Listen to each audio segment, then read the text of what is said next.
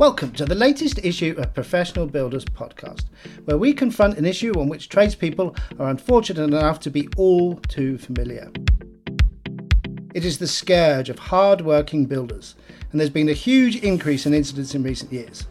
As well as the cost of replacing the equipment, tool theft robs industry professionals of the means to make a living and can have dire financial consequences. Added to that is the emotional and mental toll of being a victim of crime as well as the frustrating feeling that nowhere near enough is being done to combat it.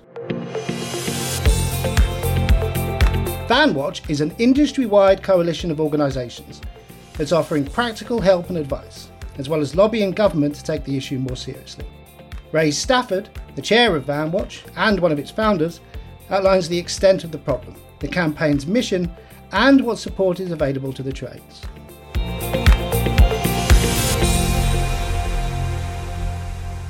First, let's hear how tool theft affects you, the builders.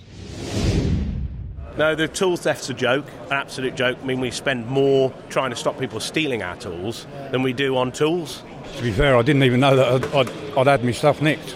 I went to B&Q's to get some bits, went to open the side door, put the bits in the back, and I thought, that's looking a bit empty. and it was like, basically they cleared, pretty much cleared it out. No damage to the van at all. How much did you lose? Thousands. yeah, so I had a load of break-ins along my road. A Focus ST got nicked, and then all the vans got broken into. And they were literally outside my house. I saw them on the camera, and they looked at my van, and they must have seen the deadlocks. I thought, nah, I won't bother. Yeah. So I don't know if that's what deterred them, because yeah. it's hard to get in. Yeah. The problem is, if they break into the van, even if they don't nick anything, if you're missing a door, you can't go to work the next day anyway. So it's not just what they're stealing; it's the fact they've ruined your van. We've had on, on site two uh, dumpers, two diggers, and three trailers pinched over the last sort of three months. We knew where the trackers were going to. The police wouldn't even go and look. It wipes a lot of people out. I mean, yeah. if you if you're established enough and you're able to afford to buy the tools again, then fair enough. But a lot of the time, the insurance won't pay out for a few weeks. So my plumber mate who had his entire van stolen, he was completely knackered, couldn't go out and work. To be honest, the tool companies need to do more to stop it. It's registered when you buy the tool. Yeah it's registered to you. So if the police stopped a van, go through the tools and say, right, okay, well, this is registered to a Mr. Smith. What's your name? Where did you get it? And you know, if, if they haven't got a way of proving where they've got the tool from, then they've stolen it. You don't sell your tools once you've finished using them. You use them until they're knackered, and then you throw them away. Now I speak to Ray Stafford, the chair of VanWatch, an industry-wide coalition of organisations that's campaigning to tackle the issue of tool theft. So, Ray, tell us about the Van Watch campaign. What's its mission? What do you hope to achieve? Well, you know, we have this explosion of tool theft from vehicles throughout the industry. Uh, 58,000 incidents in 2022. That's, that's one every nine minutes. Now, before COVID, previous research said one every 23 minutes. So there's a great increase uh, very recently. And our survey suggests that it's about a million pounds a day is being lost in stolen tools, damage to vehicles, uh, and the lost work, of course, which is uh, quite a large part of the impact that this has. So, set up VanWatch uh, earlier this year to try and bring industry stakeholders together. So, it's a, it's a not for profit, cross industry campaign to try to reduce the frequency of, uh, of tool theft and to mitigate the impact, to lessen the damage done, if you like, damage limitation exercise for victims, uh, whether that's practical, financial, or indeed in terms of emotional support. What's your personal involvement in the issue then, historically? Because you were the MD of a plumbers merchant, is that correct? Yeah, I spent most of my career, um, 37 years, in the merchant industry. Of course, I worked closely with uh, self employed tradespeople and small businesses throughout that time. The thing that really bugs me, Lee, is the fact this has gone unaddressed because of the fragmented nature of the industry. So imagine that a million pound a day was being stolen off banks through uh, through hold ups there'd be front page stories in the newspapers, there'd be questions in the House, there'd be special police task forces. Everything would be being done about it because the big banks have loud voices, make themselves heard in government.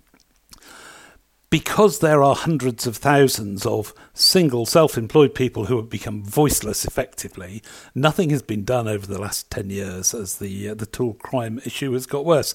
Uh, that bugged me, and I decided it was time to try and bring people together and see if we could solve it. So, how can tradespeople themselves get involved in the Van Watch campaign then?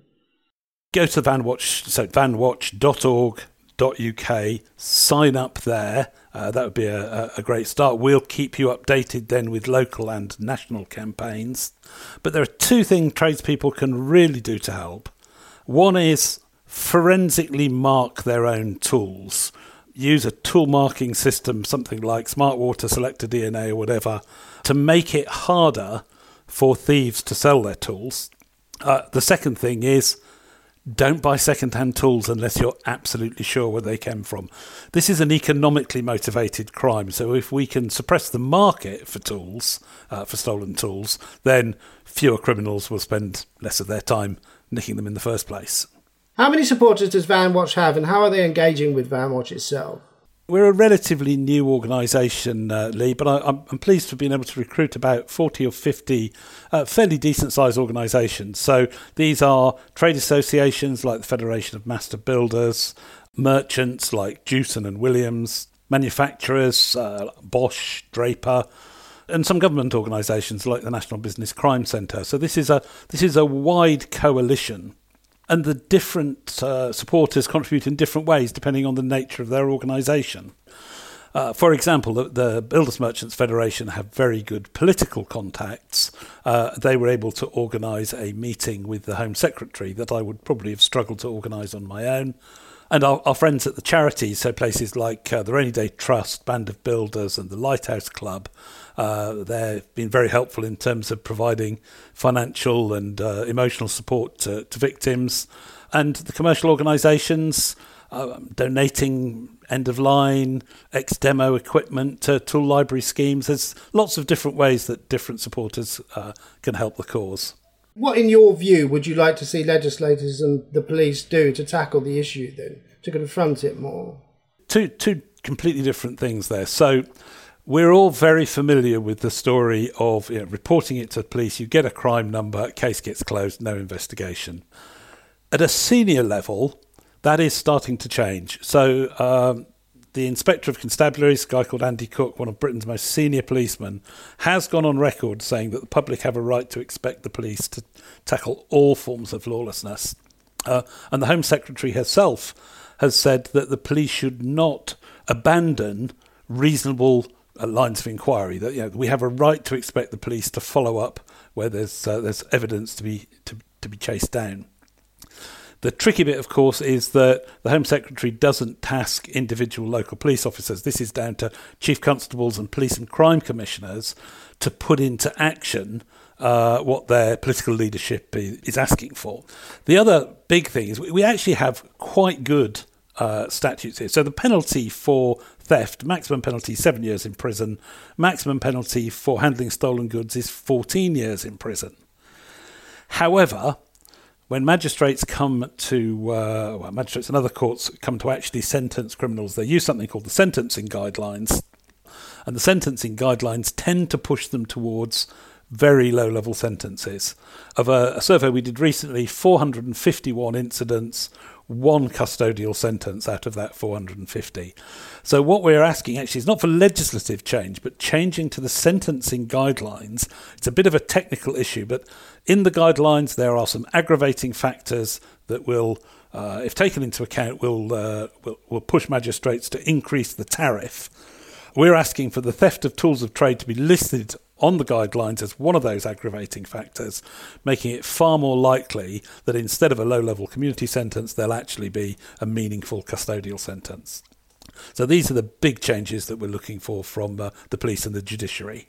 So tell us about the equipment theft prevention bill then. How does that work? Yeah, this is a, a really interesting. It's a private members bill, which very rarely become law, uh, but in this particular case, it has. A guy called Greg Smith, uh, MP for Buckinghamshire, he's got a very rural community or constituency, and this particular piece of legislation uh, is originally intended to tackle the theft of agricultural equipment from farmers, suffer a very similar problem to people in the construction. Uh, however, the way the bill was drafted is there's the ability to extend it. Uh, and the way that the uh, the government are considering extending it is to the mandatory forensic marking of high value power tools. The idea is that it be done before the tradesman got it, I'd do it either at the point of sale or better still, even the point of manufacture, so that when tools come onto the second hand market, uh, they can be clearly identified as stolen. Again, you know, if it's harder to sell the tools, then a large part of the incentive for undertaking the crime in the first place uh, has gone. Because you know, tool thieves don't want to steal your tool to do a bit of DIY at home. They they want the money that they can get from reselling it. Um, so that's in. So the the, uh, the, king signed the act into law last month uh, in July, and there's now a six month consultation period, whilst the uh, sort of practicalities are worked through. Uh, we're working with uh, with some of the tool manufacturers, the forensic tool marking industry, and uh, with the Home Office and the National Business Crime Centre to try and like work through the details of that. Okay. So you've touched upon this a little bit already with your last answer, but is there anything more in your view that van and tool manufacturers can do to deter and, and thwart thieves? Well, van manufacturers for sure. So we need the same type of standards for load space security that we have uh, for sort of general car security. There is pressure for van manufacturers. Um, they are particularly with the electrification of light commercial vehicles, uh, which is going on a pace at the moment. Of course, every kilo of additional steel you add by way of locks and anti-peel plates and anti-drill plates comes off either your payload or your range. So there is some resistance from uh, van manufacturers operating independently uh, they need to all do it together. So this uh, the, the, whole industry needs to come together and say, okay, we're gonna we're gonna face this together. We're gonna have these standards, sort of like a Thatcham standard uh, for load space security. And in terms of tool manufacturers, I think yeah, the forensic marking is the uh, is the key to that. Do you think that the power tool manufacturers have anything to learn from the likes of the CESAR scheme then with the with the way that construction machinery was and agricultural machinery was marked? That's that's done a lot it, it certainly it's proved categorically that if you destroy the market, you destroy the incentive for theft. And uh, the micro CESAR scheme uh, for smaller kit is probably a better uh, uh analogy. Some of the uh, technology for the, the main CESAR scheme would be a bit expensive to, to apply to a £250 uh, power tool. But yeah, the principles are the same, um, and I think you're quite right. They could they could look to that as the model for for what we do now following the Equipment Theft Prevention Act. In addition to all the latest news and industry solutions for every trade, Professional Builders October edition will feature an in depth feature on VanWatch. Available for the trade counters of over 2,500 builders merchant outlets nationwide, make sure you pick up the latest issue.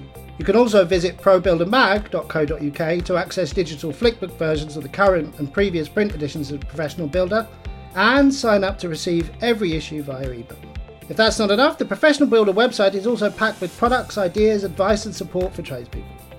Visit probuildermag.co.uk to find out When, when we talk to builders who, who've suffered from this, they often say that they didn't bother to claim on the insurance because they didn't think they would pay out.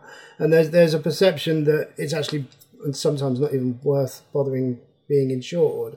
Is is is that something that you come up against, and what can be done to dispel some of those might be myths?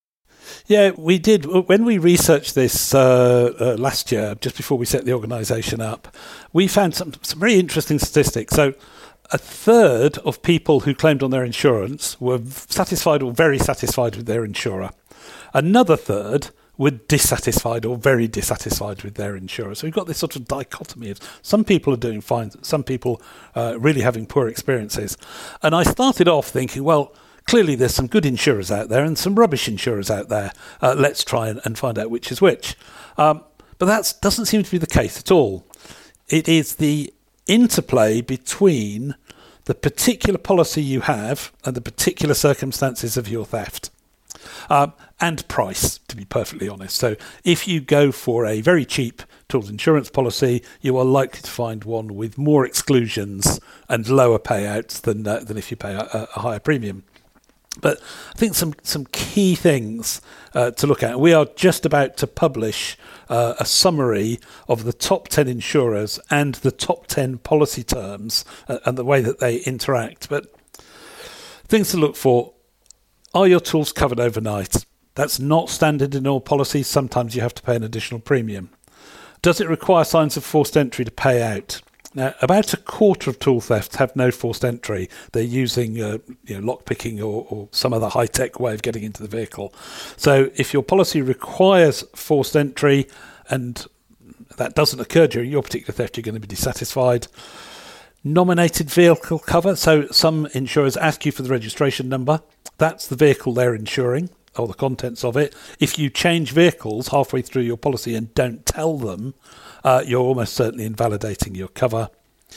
And the basis of valuation. So, cheap tool policies tend to pay what they call a depreciated value or an indemnity valuation, which basically means they're paying the second hand price of the tools you've had stolen. Replacement cost, or what we used to call new for old, uh, is is a much better bet. But you're probably going to pay fifty or sixty quid per five thousand pounds worth of cover more to have that. And finally, uh, proof of ownership receipts. So if you're a very well organised person who keeps those receipts, and lay your hands on them, you're likely to have a much better experience when you claim on your insurance the, uh, than if you don't. So again, go to the website, we will have that uh, comparison grid up showing, as I said, the 10 largest insurers and these 10 most troublesome, if you like, uh, policy terms, uh, and then people can make their own decision about what works for them that that's good advice when it comes to insurance. But what, what other practical advice do you give tradespeople in order to prevent theft and help them not become victims? Well, there's there's the very straightforward advice. If you can park your vehicle up against a wall, well lit area, uh, hopefully within sight of your house or, or in front of your house, that's fantastic. Uh, the other thing we, we would say, you know, a lot of people like to take their tools in at night, and that's that's really sensible practice if you can, if you're not working away, uh, and if you don't live in a block of flats. But only about half of thefts are overnight outside the house. So be vigilant if you stop at, at a merchant's or just pick up a Big Mac. There is a lot of opportunistic theft. It only takes them two or three minutes uh, in a car park somewhere. And again, if you do have to stay away from this is a proportionality thing.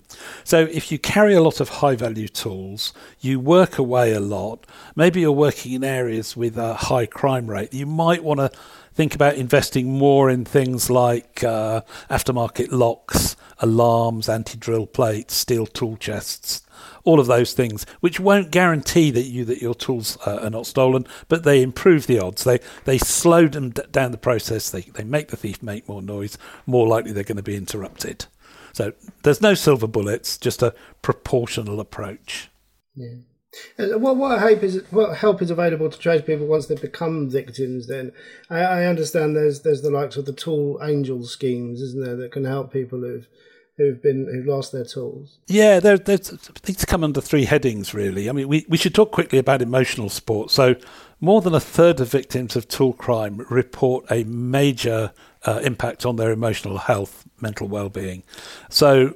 Support from Band of Builders, Lighthouse Club. These guys run helplines uh, for people who find themselves you know, emotionally impacted. We can signpost people to those. There are also some grant giving bodies uh, so if particularly if you're on low income, maybe you've just started out on your own, uh, and you know the worst happens, you've just if you've just set your business up and all of a sudden your tools get nicked and you're, you're really on the bones of your backside, uh, we can point you towards some uh, grant giving bodies uh, and, and, you mentioned Tool Angel, so this is a scheme. This only operates in the plumbing and heating sector. It's operated by the by Williams, the plumbers merchant, of, of, which I used to be MD. And the idea is that it is a loan scheme for pile of Makita power tools, uh, Kane flue gas analyzer, uh, wrapped up in a in an Armorgard steel box absolutely free, no obligation loan for a few weeks. You don't have to be a Williams customer, just a plumbing and heating engineer, um, while you get yourself sorted out. And I'd like to encourage, know, we're working uh, later this year to encourage more of the sort of tool library, tool loan schemes to operate in other sectors than plumbing and heating. There's no reason why this shouldn't operate in uh, kitchen fitting or um, tree surgeons, what, whatever. That the, the principle's pretty much the same. So, what's the future then, finally, for, for VanWatch? Where do you see the campaign going? What do you hope to achieve longer term? Well, we think it's going to be a fairly long haul. There, there are there are no silver bullets, as I as I said earlier. There are certain milestones. So the police and crime commissioner elections will be coming up uh, next year. So we'll be uh, we'll be holding candidates there who are asking for for our votes, uh, asking them to to make commitments that we will later hold them to. The Equipment Theft Prevention Act has probably got a year or two to play out uh, in full. So yeah, it's going to be a long, hard drag. Our, our, aim is to reduce the frequency of tool theft by half to get it under thirty thousand in five years. We've got fifty-eight thousand incidents last year. If we can halve that, and we can halve the amount of loss suffered by um, things like um, Tool marking helps with tool recovery, various physical security devices to make it you know, harder to get away with uh, with as much stuff. Uh, one thing I didn't mention, which I probably should have done, is we, we encourage people to put a couple of juicy looking cases with either dead tools or even half bricks in them just inside their van door as a sort of dummy to get people to, to get the thieves to just run off with uh, effectively with empty boxes. So if we can if we can reduce half the amount lost, half the number of incidents, I would consider that to be a win. Right, that's that's brilliant, and I'm sure every tradesperson will um, wish you every success with what you're trying to do. Well, Lee, thanks ever so much. And if I can just leave you with a reminder of that web address, it's www.vanwatch.org.uk. As Ray explains, we can all do our bit to starve the second-hand market of stolen tools by making sure that we know exactly where they come from before we buy it. We'd like to hear about the real experiences of builders. So, if you've been a victim, let us know by emailing ljones at hamerville.co.uk. Similarly, if you found a way to thwart these with your own security solution, or you have a particular tactic you found effective, share it with your fellow tradespeople. The Van Watch Initiative is a worthy attempt to reduce the number of people that will suffer at the hands of unscrupulous thieves. And you can find out more at vanwatch.org.uk. Experience live demonstrations of the latest equipment. Get hands on yourself and enjoy some great show deals at Tool Fair and Professional Builder Live. Upcoming venues for this premier industry event include Westpoint, Exeter on the 27th and 28th of September, and Sandown Park in Surrey on the 2nd and 3rd in November.